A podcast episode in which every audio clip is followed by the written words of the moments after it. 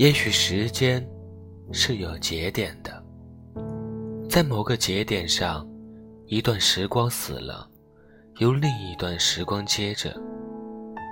人的生命也是如此，在某天之后，你死了，新的自己替你活下去。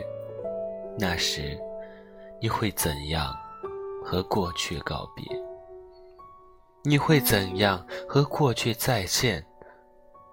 也许是一刀剪断自己的挂念吧，亦或许是给自己写一封长信。我深知背负着难以释怀的情感。或沉溺其中，我们会行走的异常艰难，有时候无法前进，是因为我们还没有和过去好好说再见。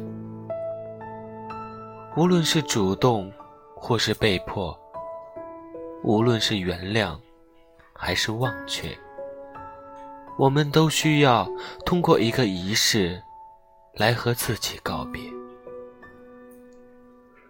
所有人都在和过去好好告别之后，开始了新的生活。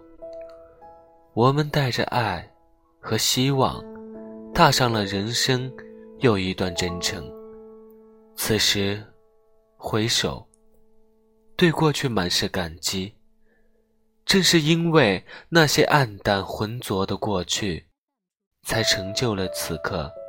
这个闪闪发光的自己。